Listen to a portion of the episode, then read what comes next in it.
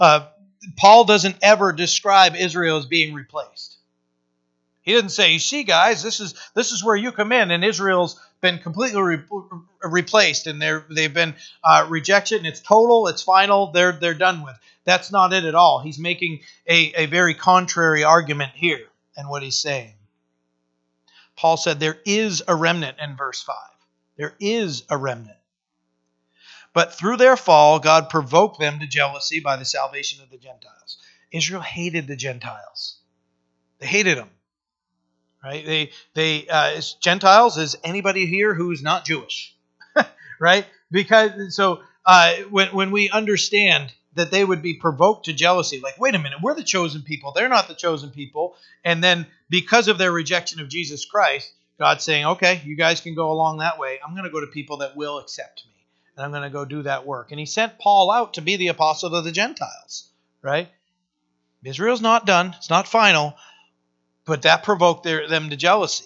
They were getting offended by it, right? And they were getting so offended. Even people within the church were getting offended by it. The, the Jews that had converted to Christianity, that, that there was starting to become this great division until Acts chapter 15 when uh, the, the um, Jerusalem Council, and they had to come in and say, okay, what's going on here? And okay, so if God has come to the Gentiles, what do they need to do? Do they need to carry out the law, or what do they need to do? And they said, wait a minute, we couldn't even take care, like we couldn't bear the the, the burden of the law.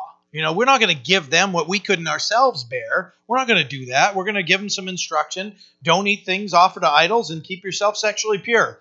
Go forward. You know, don't don't get involved in idolatry and and uh, sexual uh, sexual uh, idolatry. I mean, I guess you could just call it that perversion, whatever it is. You know, keep uh, any of that to be, uh, you know, in its biblical context. You know, don't go around. You know, uh, that is reserved for inside a, a marriage between a man and a woman.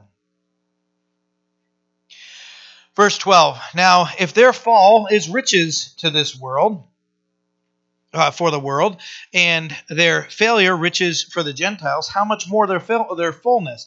You know, Paul points out that you know God powerfully used their fall for His glory to save many lost, and how much more will happen uh, when they're restored in their fullness? He's like, okay, if they're rejected and people are coming, wait to see what happens when they accept the Lord and how that that uh, how that affects the world. If their fall benefits those who weren't chosen by God, how much more their fullness? Verse 13 For I speak to you, Gentiles, non Jews, inasmuch as I am an apostle to the Gentiles. So he's like, I'm speaking to you, Gentiles. You know that I'm the one. Apostle means sent one. You know that I'm the one that was sent to you, Gentiles, to preach this gospel. Inasmuch as I am an apostle to the Gentiles, I magnify my ministry uh, if by any means I may provoke to jealousy those who are of my flesh and save some of them. So Paul once again identifies himself as an apostle. He's a sent one to the Gentiles, and he's using his calling to provoke the Jews to jealousy with the ultimate goal that some might come to salvation. He's saying, if I can provoke them to jealousy and they get to a point like, wait a minute, what am I missing here?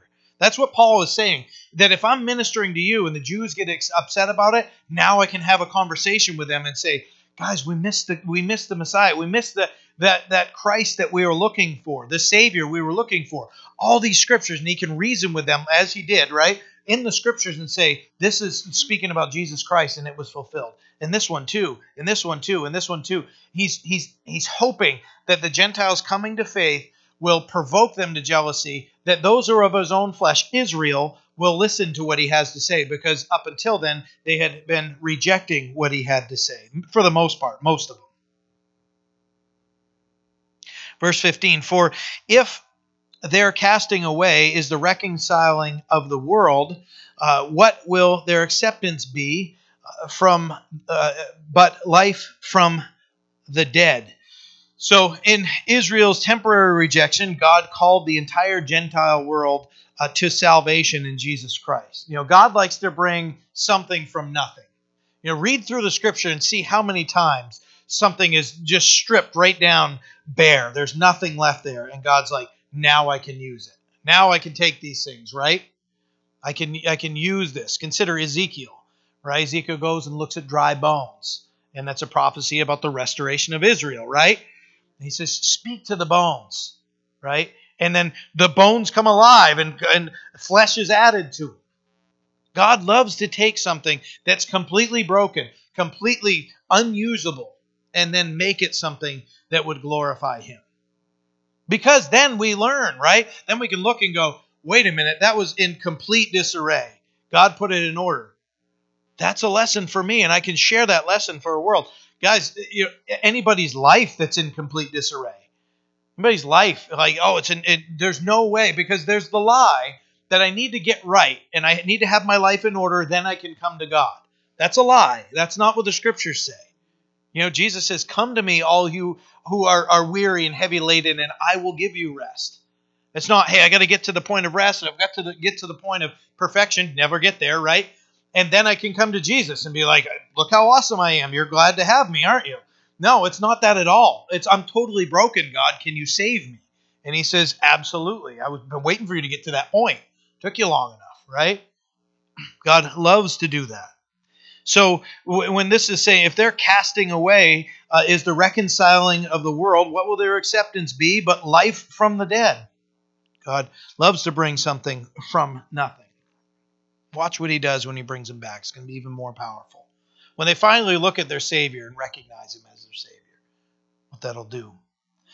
For if the first fruit is holy, the lump is also holy. And if the root is holy, so are the branches. So the first fruit, right? So will the rest be. This is indicative of a good root, which produces good branches and good fruit. So we're going to get into uh, more of this right now. Verse 17. And if some of the branches were broken off, and you, being a wild olive tree, were grafted in among them, and with them became a partaker of the root and the fatness of the olive tree. Do not boast against the branches, but if you do boast, remember that you do not support the root, but the root supports you.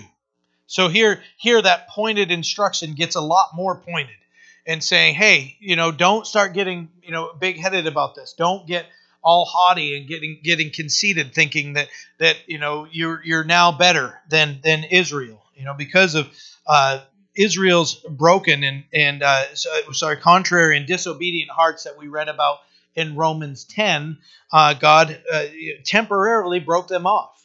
Temporarily, okay? Because that's what's being said here. And as we get through, we're going to see uh, that it's it's not uh, it's not permanent. Temporarily broken them off. That root, Israel, uh, some of them, uh, when the branches come out, some of them broken off, but there's still a remnant, right? Verse 17, you being a wild olive tree, you're not properly tended and developed like one that's been cultivated and cared. You're the wild tree. You didn't belong here. Uh, you're not of the origi- original uh, tree, but you were grafted in. You know, now a partaker of the root and the fatness of the olive tree. You can enjoy the good nourishment of God's grace, mercy, His word, uh, the good fruit that, that comes as a result of God's riches of His of His grace.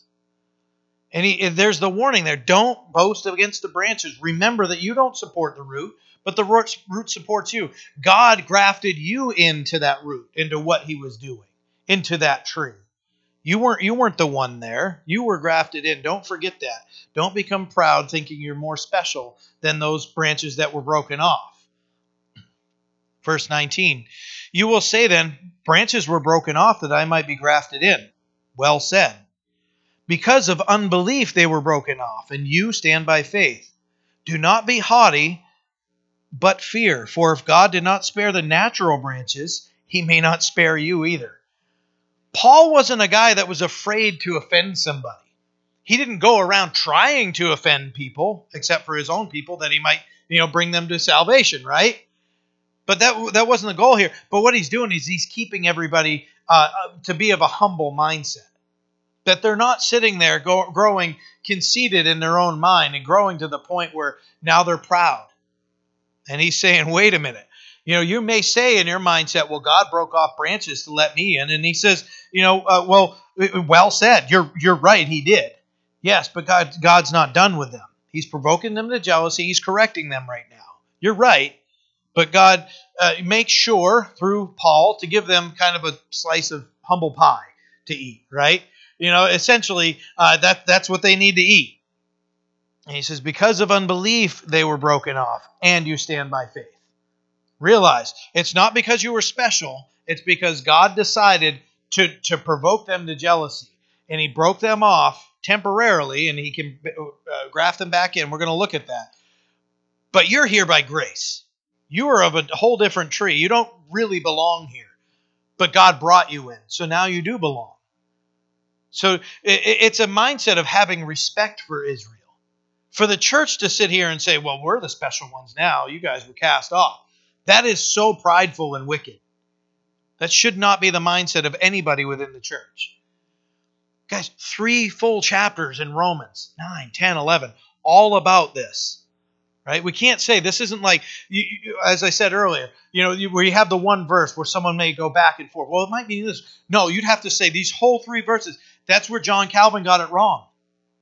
He didn't understand that this was speaking of Israel, not the, not just the person. This is all about Israel. I was listening to Ken talk about this, and he's like, just totally misinterpreted all of this. And then what came of that? This Calvinism that people are so prideful and saying, "Well, I'm elect. I must be special." Calvinism, man, that it'll it'll wear you out. It'll also make you very prideful. Did John Calvin have some things to say that line up with the scripture? Yes. The Arminians, do they have something to say? Yes. Right? That's why we say, well, what does the scripture say? This and this. I don't understand it, but God says this and God says this. So we're going to be right in the middle here, and we're going to say, well, the uh, Bible says this, but it also says this, and that's how we're going to move along. But there's a reminder to Israel to remain uh, humble. They have to be humble in this. Do not be haughty, he says, but fear. Remember who God is. That He's the one that does the pruning and the graft, uh, the grafting, right? So, all right, this tree, this this branch isn't pro, pro, you know producing anything. All it's doing is taking nutrient and everything. We're going to cast that off. We're going to keep it right here, though. right? We're going to keep it close just we want it to see what could be done here and it's going to long for the promises of god. It's going to long to be back grafted back in into in being in with god's will. Inside god's will again i should say. Not because of your works or goodness but because of his goodness and his grace right? Romans 2 4 it's his goodness that calls us to repentance. So there's a reminder here. Don't grow pride, prideful and judge israel. Pray for them and for all other believers to come to Christ. That's the mindset of the Christian. It should be that that that that mindset of thankfulness to God and humility and coming to God and not saying, "Well, God, you you you caught something special with me." You know, I'm your I'm your trophy. I'm your the, you know any anything uh, like that's foolish. We all know that. Verse 21. God didn't spare Israel, he might not spare you uh, either. So remember the goodness of God, right? We just talked about that. Thank Him for His grace and His mercy. And we're not worthy of it either. Praise Him that because of faith you've been justified, declared righteous in His sight. It's not of works, saved by God's amazing grace through faith in Jesus Christ. This should result in a mind full of and a heart full of thankfulness and humility, not of pride that we would look and go, we're, we're better, we're, we're more special. You know, these guys, you know, God's cast them off. He's done with them forever. It's not the case at all. Therefore, verse 22 consider the goodness and the severity of God. On those who fell, severity.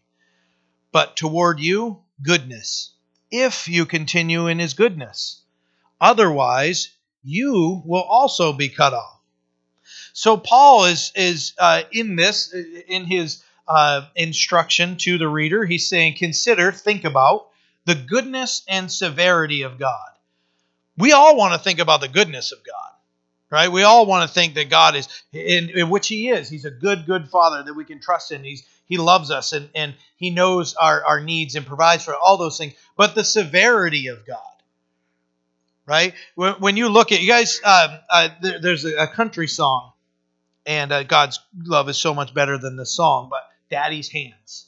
Daddy's hands were soft and kind when I was gentle. Uh, uh, when I was when I was crying, Daddy's hands were hard as steel when I'd done wrong. Right? Uh, God is so much greater of a father than any any any earthly man. That was my my sister's wedding song, so it's it's in my head. But that that that child speaking of, I knew that my father loved me Even though when I did something wrong, they loved me enough to he loved me enough to correct me. But when I needed comfort, just think of how much greater uh, of, of a father uh, God is to us than even us. I mean, I try to be the best dad I can to my kids, but I've got nothing on God. You know, I'm, I'm still a sinful man. But we should have that. Uh, just, just we need to think of the goodness of God and the severity. We have to understand His severity. We must, because that's what's being taught here. The goodness of God being extended to those who were willing to accept the message, and the severity to those who would reject it. It's a lot more comforting to think of the, the goodness. But two characteristics of God we really do need to consider severity on those who rejected and fell, goodness toward those who accepted. But there's also a condition say uh, on here. It says, "If you continue continue in His goodness." If you abide in Christ. Abiding in Christ, right? John chapter 15. If you sat under Will Cass's teaching, you know uh, John 15, abide in Christ, would be the greatest uh, uh, um, encouragement that he would have for anybody's life. That's uh, for 20 years, I heard him just saying, abide in Christ, abide in Christ, abide in Christ. So, John chapter 15, verses 4 through 6, Jesus says, says Abide in me, and I in you as the branch cannot bear fruit of itself unless it abides in the vine, neither can you unless you abide in me. I am the vine, you are the branches. He who abides in me and I in him bears much fruit, for without me you can do nothing. If anyone does not abide in me, he is cast out as a branch and is withered. And they gather them and throw them into the fire, and they are burned. Abiding in Christ. If we abide in Christ, where it says, if you continue in his goodness, how do we continue in his goodness? Just walk with Christ, just abide with him. And we're going to see fruit coming from our lives. We're going to see blessings coming into our lives. We're going to see experience the blessing of knowing Jesus Christ. But if there's the rejection, just like Paul was saying, that branch that would be broken off and cast away, we don't want to experience those things. So Paul is making sure that they understand consider the goodness and severity of God. You know, if you continue in His, uh, you know, the severity for them that rejected, the goodness for you who've heard it and accepted. As long as you stay connected to the Lord. If we need that that lesson, that that message of of reconnecting with God this morning, hear His voice. Abide in Christ. Verse 23.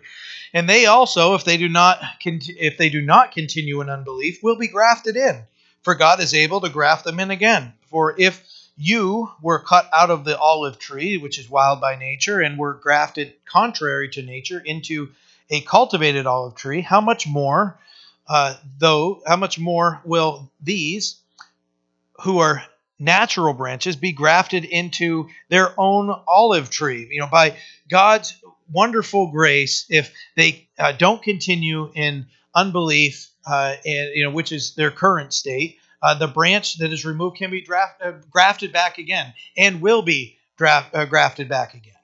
Will be. That's uh, the words he used here. Will be grafted in again. God is able to graft them in again. He made the, the, the branch, right? He made the root and he can he can graft them right in. So Paul uses them being grafted in as example to drive home this point well, you were wild and grafted in, and you know you're contrary to nature and a cultivated tree. It didn't naturally fit, but grafted in by the Creator. Knowing that, how much more will the natural branches be grafted in uh, their own olive tree? They can be grafted right back in. God is not done with Israel. And he's just making sure that the reader understands the point. You have not replaced Israel. You have been grafted in by God's grace and his mercy and God is not done with Israel, and He's still working, right? He's still working. Verse 25 For I do not desire, brethren, that you should be ignorant of this mystery, lest you should be wise in your own opinion. What mystery is he talking about? That blindness in part has happened to Israel until the fullness of the Gentiles has come in. So, what mystery? Blindness in part. It's partial, it's not complete, it's temporary and not final. If you leave here today with with one thing that you're understanding that Israel's blindness is temporary and it's not complete. Okay, this uh, if we want to understand it, like okay, what's Romans Romans 11 all about? Israel's blindness is not it, that it's temporary, it's not permanent, and that it's not complete, it's not final. It's temporary because it even says until the fullness of the Gentiles has come in, not permanent. Their eyes will be open at some point in God's timing.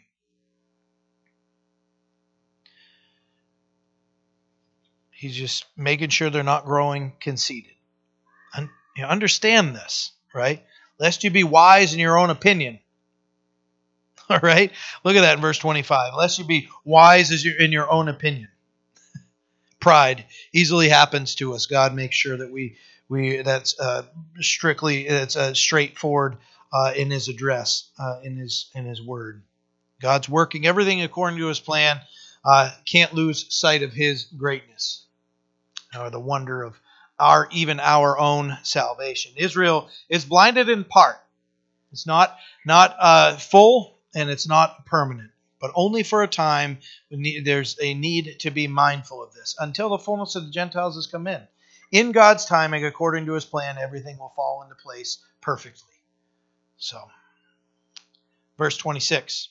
And so all Israel will be saved, as it is written. The deliverer will come out of Zion, and he will turn away ungodliness from Jacob. For this is my covenant with them when I take away their sins. Guys, getting the, the feeling like Paul saying God's not done with Israel? Like, is that, yeah, right? Israel will be saved. He's quoting Isaiah 59. God is not done with Israel. There'll be a time when their eyes are open. That partial blindness and that temporary blindness will be gone and he'll graft them in again, and Israel uh, is part of God's sovereign plan. We don't know everything, but God does, and He's not done with them. But uh, you know, for uh, where it says uh, in here, "For this is my covenant with them, when I will take away their sins." When I will not if, or I might take away their sins. When I will take away their sins. Oh, sorry, when I take away their sins. Doesn't say will in there concerning verse 28 concerning the gospel they are enemies for your sake but concerning the election they are beloved for the sake of the fathers. So god's chosen people god uh, is not done with them. He promised that he was going to continue to work in and through them. Uh, but uh, israel still working contrary to god's will and his his love. They're experiencing this this partial and temporary uh, rejection of the lord. But it says, Beloved for the sake of the fathers concerning election, God's chosen people. Verse 29 For the gifts and the calling of God are irrevocable. Now, God doesn't give gifts and then take them back. You know, he, he's. Uh, you know, his calling is also irrevocable. David Guzik says, God uh, will not give up on us, and he leaves us the path open to uh, restoration. I'll read that again. God will not give up on us, and he leaves the path open to restoration. Same for Israel. God's not done with Israel, and he leaves the path open for them because of his promise to them. His gifts and callings are irrevocable. Verse 30 For as you were once disobedient to God, yet now, yet have now obtained mercy through their disobedience, even so, these also have now been disobedient, that through the mercy shown you, they may obtain mercy. So, God's poetic way of saving Israel, his chosen people, they were uh, disobedient, and uh, uh, those that were disobedient uh, obtained mercy because uh, of, of uh, their own disobedience. So, those that weren't seeking God found God because Israel's disobedience, right? This is back to that provoking them to jealousy point that he made. For as you were once disobedient to God, yet have now obtained mercy through their disobedience. So Paul is making sure the reader understands. The reason you're now obedient to God and you've obtained mercy is because God is provoking them to jealousy. Not because you're great and special. Yes, you're very precious in God's eyes, but don't get haughty and and and conceited in your mindset and prideful, thinking, well, you know, you've replaced them and and the, the God uh, God has nothing to do with them. But it says in verse 31, even so, these also have been disobedient, that through the mercy shown you, they also may obtain mercy. So the other side of the coin, right? God, they're going to see the mercy of God in your life, and it's going to bring them to God. That's what he's saying. Through their disobedience, you have obtained mercy. Mercy doesn't stop with you, it's still available to them. They will see mercy that you've been shown and uh, understand at some point that they can obtain the same. Because it was it's backwards, right? Israel was was God's chosen people. They rejected him, and and, and what Paul is saying is that yet now because of, of their rejection and, and them being uh, removed and being waiting, they they are waiting to be grafted back in. But because of their disobedience, you've experienced and you've obtained the mercy of God, and God will also reverse that also so that they can uh, they can experience God's mercy again. Guys, if you if you haven't done so, read through uh, the Old Testament prophets, and as you're reading through, you're going to see God's the severity of God, and you're also going to see the, the the mercy and tenderness of God. You'll read through. You can read it in one chapter, and you can see it just going back and forth. Right? It's not that God's bipolar and doesn't know what He's talking about. But God is saying, you can have this in your life or you can have this in your life. And what Paul is saying there is because of their disobedience, you have obtained mercy. But Israel needs to understand that God is not done with them. Verse 32 For God has committed them all to disobedience that they might that he might have mercy on all. They wanted to be disobedient, so God allowed them to continue in that direction. You know, that his plan of redemption for the Gentiles might be revealed. We have to understand God's heart. Second Peter chapter 3 verse 9, the second half of it says, you know, God is uh, long suffering toward us. He's not willing that any should perish, but that all should come to repentance. Ezekiel 33:11 says, "Say to them, as I live, says the Lord speaking of the Old Testament prophets, I have no pleasure in the death of the wicked, but that the wicked turn from his way and live. L- listen to this this yearning. Turn, turn from your evil ways. For why should you die, O house of Israel? God pleading with them, turn, turn. He's not saying I just have to say this so it looks good.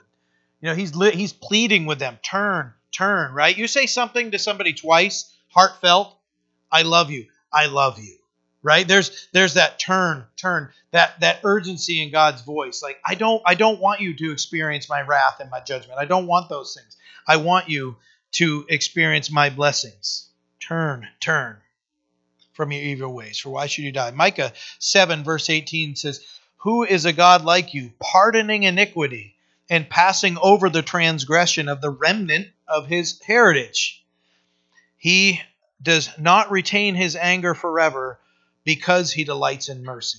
Anytime somebody tells you God's a God of anger, that he's an angry God waiting with lightning bolts to take everybody out, you can take them, okay, so where did you read that? You can take them all through the Old Testament of God pleading with them. Yes, God has rules, just like our parents had rules, right? And any of us that are parents in here, you have rules within your house. You break this rule, you're going to get your butt spanked or whatever, you know, happens, right?